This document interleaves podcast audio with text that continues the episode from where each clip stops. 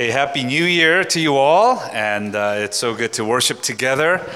Um, two thousand nineteen, doesn't that sound like uh, some date in the future, right? I'm still thinking about uh, party like it's nineteen ninety-nine or whatever it was I remember listening to in uh, high school, and uh, that seemed like it was so far away. But anyways, it's so good to worship with all of you. And um You know, uh, New Year's is a time we often make uh, resolutions, and we try to do things that are important, right? Um, I want to work out more, or, um, you know, save more money, spend more time with important people in my life.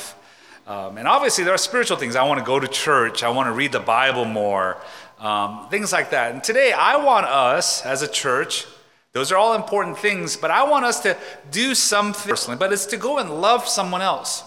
To go and love someone and remember that every soul really matters. To go love that one person who is outside of our normal circle, our fan, our family and friends, our favorites, just that one person that's outside. And we as a church want to go and do that because this is the heart of God. You know, um, I don't know what Uh, would bring you joy, but it's interesting because the Bible here, you know, has this story about God telling these stories about God rejoicing over one who comes to him. He rejoices over one who comes. And I don't know what we would rejoice over. You know, there was a story that I read in the paper. Um, this happened early last year. A fifty-three-year-old man named Jeff Murphy from New Mexico had passed away. He had died in an accident in the Rocky Mountains. He had fallen from a, an area kind of high up, and he um, he was walking, and he fell, and he passed away. And so, you know, that happens here and there. But why he was there is pretty interesting. He was there because he was looking for a treasure chest. Uh, there was a... There still is a, a, a New Mexico millionaire, an antiques dealer named Forrest Fenn, who was, what, eighty-six then, eighty-seven, I guess, this year. And he had written in two thousand ten a memoir, and he claimed in his memoir at the end that he had put a treasure chest filled with gold and jewels worth about two million dollars today, and he put it about somewhere around the elevation of five thousand feet, and he put it there, and he says, whoever finds it gets to have it. And he said it was somewhere between in the Rocky Mountains, uh, in the border of uh, Canada and New Mexico. And he says, go and whoever, you know, gets it, gets to have it. So this man from New Mexico, uh, Jeff Murphy, had driven his car to Yellowstone National Park and uh, from his home, in, um, actually from Illinois. And he came to seek this. And when they had found him, his wife knew exactly why. So she was going to look for this treasure. And he didn't find it. He was the fourth person that had actually lost their lives looking for this treasure chest. Now, some of you are already like um, Googling, okay, all right, where should I go, right? And, uh, let's go this summer, right? Um, literally, people were risking their lives for this treasure chest. Two million dollars was worth them risking their lives. It was going to bring them some kind of joy. And you think about it, I'm going to ask you that, what brings you this joy? And when we look to our Heavenly Father, and if we say, boy, if He is joyful, and when we love someone, right, we, we experience this through our family, our spouse, our kids, our, our friends. When they do well, when they rejoice, we rejoice. Right? When I remember when we had uh, Carissa as a baby, and her favorite thing was, I remember for a little bit, like when she was barely sitting up, was when I would tear paper in front of her, she would just laugh. I don't know why. And so I tore up everything in our house, like in front of her, because it brought me joy, right? It brought my, I remember my mom was there. She was, this was the best time in memory that one of the things that we had, we were just tearing everything. All right, go bring the Kleenex, tear it up, uh, paper towel. We kept tearing, and she was giggling. And we were giggling. So there's this idea that when someone is important to me, what they rejoice over brings us much joy. And here we see the story Jesus tells about the parable of the um, of the shepherd who goes after the one. ninety-nine is left behind. He goes after the one. And what does that look like? He tells this story, and, and Luke fifteen is a is a gem in the Bible, right? Because it ends, it's this whole series of three parables, and it ends with the parable of the prodigal son, about the father rejoicing over the son who was lost and now is found. But he starts and he paints different scenarios. But he's telling this to this, two groups of people are there. You have the Pharisees, those who feel like they have it all together, and then you had the unclean, ceremonially unclean. And not only them, but the tax collectors. And so they were coming to Christ. At the end of chapter fourteen, it's, he says, all who wants to hear, come draw near. And they're coming to hear Christ. And as they're gathering, the Pharisees, you see here in verse one of our text, says um, that the tax collectors and, and sinners were all drawing near to him. And the Pharisees, verse two, and the scribes grumbled, saying, this man receives sinners and eats with them. This was an accusation. How can he eat with them? You know, it's interesting because in Luke chapter seven, uh, verse thirty-four, Christ is also accused of being a glutton and a drunkard because he spends so much time eating and drinking with the sinners and tax collectors. You know, how could he do that? And for some of us, if we think about that, this already bothers us a little bit. The image we have of Christ is someone who is holy, unblemished, and someone who might speak just in these words, but that he would sit and eat and drink with these people? Some of you, if you, you know, picture that, you say, oh gosh, I don't know. I don't want that. But that was the picture that was there. And so the Pharisees had an issue with this. And so Jesus now tells them a story. And he tells them a story about a um, a shepherd. None of us own sheep here, I don't think. None of us really grew up uh, raising sheep. But what would happen in the day, and this is very common, is um, in a little town or uh, in a little town, each household would own something like ten to fifteen sheep. They'd have a little pen, and they would have their sheep, and they would, you know, have it, and this was their source of income and so on. But what they would do is these families would pool their money together. And they would hire shepherds to go and take all the sheep out during the day to go graze. Go out there. You know, make a mess out there.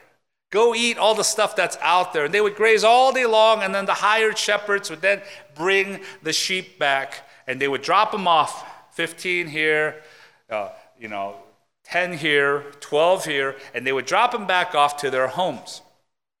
And the successful shepherd would take them out and bring them back home. And the person that hired them would wait and say, well, okay, there is so-and-so, and there is so-and-so, okay. And they would know their sheep. And this was what would happen. And so when one gets lost, the shepherd's uh, goal that day is to bring them back. Imagine our, our youth group went to retreat, right? Imagine one of them is still at Fallbrook in the house. We forgot the one quiet guy, you know. He's still there. He's still sleeping. You know, Gene's like, oh, whatever, we got to go. You know, I got to go. Imagine if that happened. Imagine if he was there and he texted someone. Someone here would, you know, be running over, right? I think, right? At least mom or dad might. Maybe not. I don't know, right? But this is a picture of the shepherd. And it tells us here the shepherd obviously is speaking of Christ, his relation with those who are on the fringe, who are on the outside. And he says this, that he seeks the ones who are lost, right? Um, he carries them back. And these are the things that the shepherd does in the story. These three things. He seeks them, he carries them, and he rejoices. And these are little details, but we want to just dig into it a little bit today. First is he seeks the one that was lost. It tells us in verse four, what man of you, having a hundred sheep, if he has lost one of them, does not leave the ninety-nine in the open country and go after the one that is lost until he finds it? Sheep, um, they if they get lost or if they were afraid or if they went the wrong way, sometimes they would just keep going. There's a story that was in the news of uh, four hundred sheep that had perished in two thousand five. And this was in the eastern part of Turkey. And what had happened was, literally the shepherds made a mistake and they took a lunch break at all together at the same time. They were supposed to take shifts. And they all took a break together. One sheep decided to start walking towards this cliff. And the cliff wasn't that deep, uh, big, but it was about twenty feet, twenty-five feet drop, and just walked over. Before he knew, all fifteen hundred sheep just started going this way. And they all started walking over the edge. Oh, I wonder what, uh, you know, uh, Fluffy's doing, you know, and then they fall, fall over. What's he doing? And then they all started four hundred sheep died, and their bodies piled up so high that the rest thousand were just sitting there on their dead friends saying, hey, what are we doing? What are we doing? I don't know. What are we doing? And these, this is kind of what sheep do. That's why he goes after them. That's why the shepherd says, I have to go after them. It's interesting, you know, Psalm twenty-three that we know so well, the Lord is my shepherd, I shall not, I shall lack nothing, right? And so on. At the end of it, uh, these words, goodness and mercy will follow me. These are descriptions, but they're personified. They're here to describe the shepherd. Goodness and mercy will follow me all the days of my life, and I will dwell in the house of the Lord forever. So you have this, this is what's happening here. The, the, the good shepherd, God has been following us. Goodness and mercy is following us.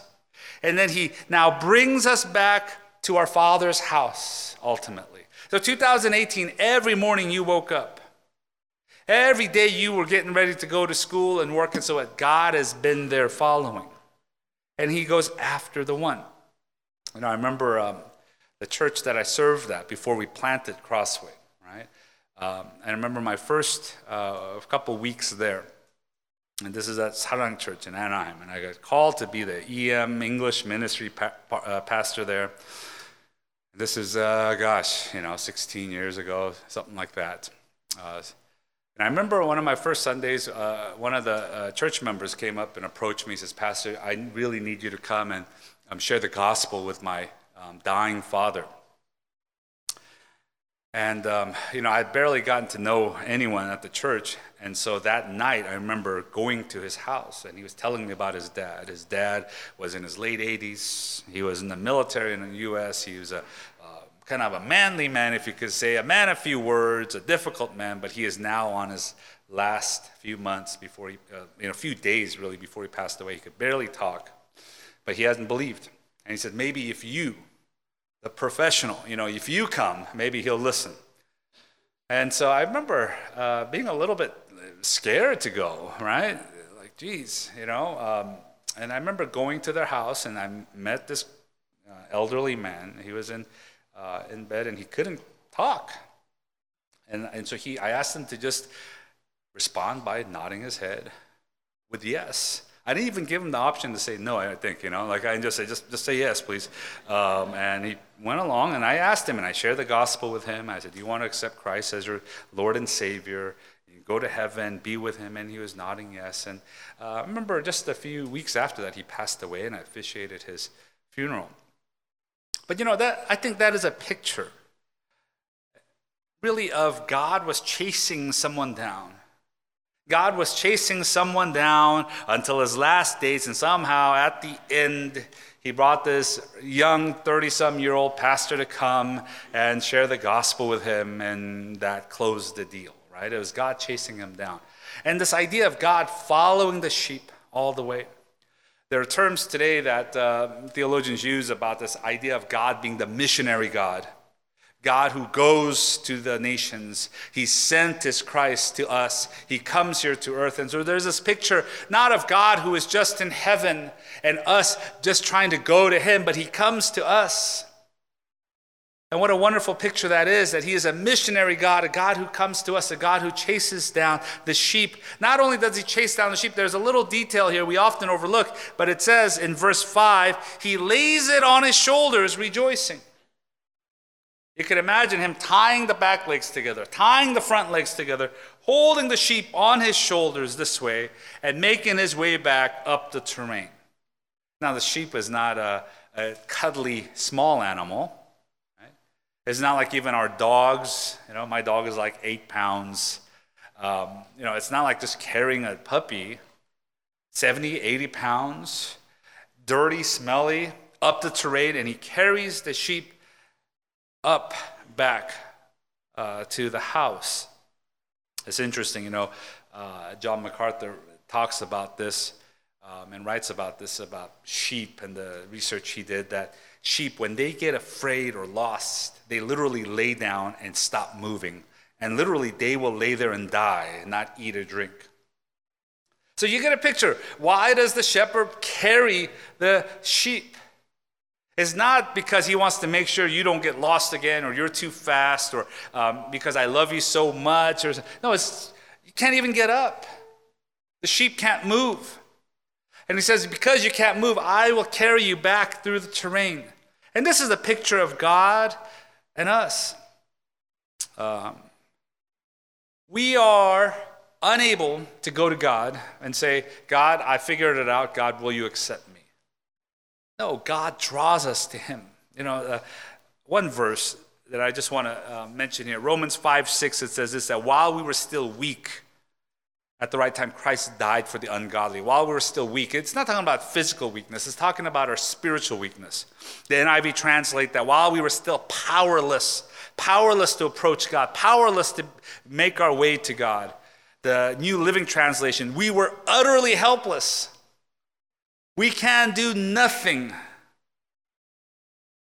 And God came and he picked us up and he saved us. It is R C Sproul who says this in his book, Chosen by God. People do not seek God. That they seek after the benefits that only God can give them. The sin of fallen man is this: man seeks the benefits of God while at the same time fleeing from God himself. We are by nature fugitives, right? And this theologian tells us this truth about our state. And what does the shepherd do? Thirdly, is he rejoices. Now, if you were a shepherd, you had to go out of your way. You had to carry this heavy animal back, and you are smelling really bad, you know, and you, you get, I don't know if you'd rejoice, I don't know. But it, this whole chapter is filled with people rejoicing. The shepherd rejoices because the one that was lost is found. The woman who had ten coins and loses one, she rejoices, she finds one. The father who had lost his younger son rejoices because the son comes to his senses and comes back. It's a picture of God rejoicing over the one who comes back to him. Leon Morris uh, writes in his commentary this. He says, the shepherd happily brings the sheep home on his shoulders. There is no grumbling about carrying the animal. The shepherd is rejoicing. The joy of finding his lost one overshadows all else. No complaining, no grumbling. He rejoices. And the only ones who were grumbling were the self-righteous. We, in our human nature, in our sinful nature, we are commanded, you know, not to learn to have contentment. We are commanded not to compare what we have with others, not to covet the things of others. Sometimes we, and we all do this, we get more fed up with someone else's success. That bothers us more than what God is doing for us. It's interesting that God does this wonderful work. And he allows us to come to him. It is uh, the famed theologian Kierkegaard who says the work of God, right? About the work of God. He says, God creates out of nothing. Wonderful, you say. Yes, to be sure, but what he does, uh, but he does what is still more wonderful. He makes saints out of sinners. So we say, God created all this. This is, is awe-inspiring, but more than that, Kierkegaard says, is that he made us into saints. He brought us back. And so what do we do with this? It is so much easier, the longer we've been in church sometimes, to react like the Pharisees, to respond like the Pharisees, to have groups of people we already say, oh, I, I can't hang out with them. I can't be seen with them. I look down upon them. Right, this happens in junior high school. This happens in high school. Oh, those are the people I don't want to be around. Oh, those are the people that eat over there. I can't be seen with them. And that continues for the rest of our lives. And sometimes as we become mature, quote-unquote Christians, we look down, oh, they, they, they'll never come. Those people, oh, they, they should never come. They'll never understand who God is. They're so difficult to love. They're so different from me. And we want to huddle with the ninety-nine. And we want to say, hey, well, ninety-nine of us are just fine. Who cares about that one that is weird, lost, away? God does. And so I want to challenge us. Maybe we think like the Pharisees. And in our minds, maybe we'll never say it publicly, but maybe in our minds we say, oh, we just categorize people. We lump them all up. And that's what they did. They lumped them all up. Tax collectors, sinners. Sinners are bad. They're lost. They're hopeless. Tax collectors are bad. They're hopeless. They didn't know any of them by name. They didn't stop and talk. They didn't realize that every soul matters. And so this year, I want to ask that we become more like Christ, not the Pharisees. Be more like Christ. I want to encourage you to love someone way more than you did last year. And the someone I want to encourage you to love is not the ninety-nine that's within your circle. Oh, my family, uh, my best friends at school, those who are just similar to me. And yeah, I love these people. It's easy to love these people. They're lovable people. But I want to challenge you to go love the one. Love the one that you will have to leave the ninety-nine to go after. Love the one that is, well, take some form of discomfort, some form of sacrifice. Got to go out of my way. I got to leave everyone behind. I have to go over there, and I got to go and approach this person. And I want to encourage you to do this. You know, there's a story of uh, the late President Nixon, the infamous President Nixon, right? After the Watergate scandal, he had made a public appearance at uh, the former vice president's funeral, Hubert Humphrey's funeral. And when he had come, it was kind of everyone wanted to see how people would react. And he was kind of blackballed at the time. You did not want to be associated with him. And so literally people were avoiding him, they say. And then in comes uh, the president at the time, Jimmy Carter. He walks into the room. He was from the other political party. One of the things about Jimmy Carter that we know is that he was a Christian man.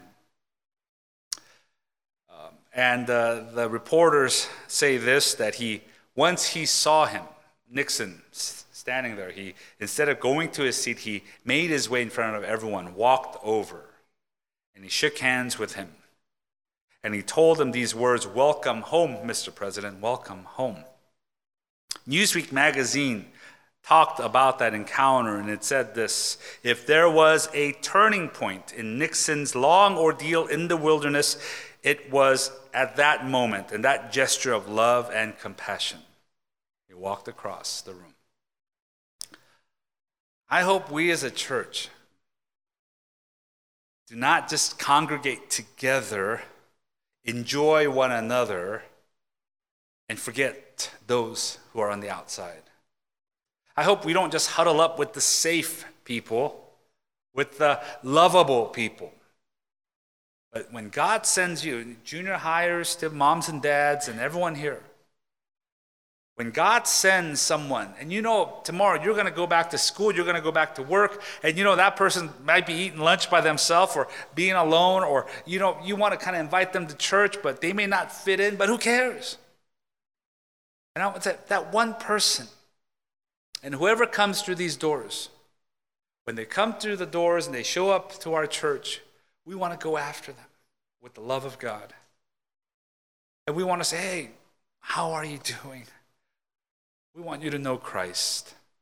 And we want to go and give our hand twenty nineteen. Do all the things that's good for you. Work out, save money, and do all the things that's good for you.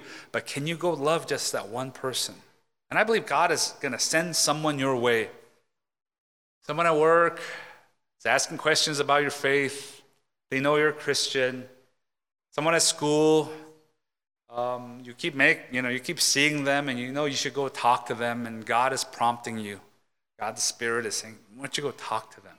Why don't you invite them? And can we go after the one and bring them and see the heavens rejoice over the one who comes to repentance? We love God. What matters is what brings him joy. Let's make that happen this year. Let's pray.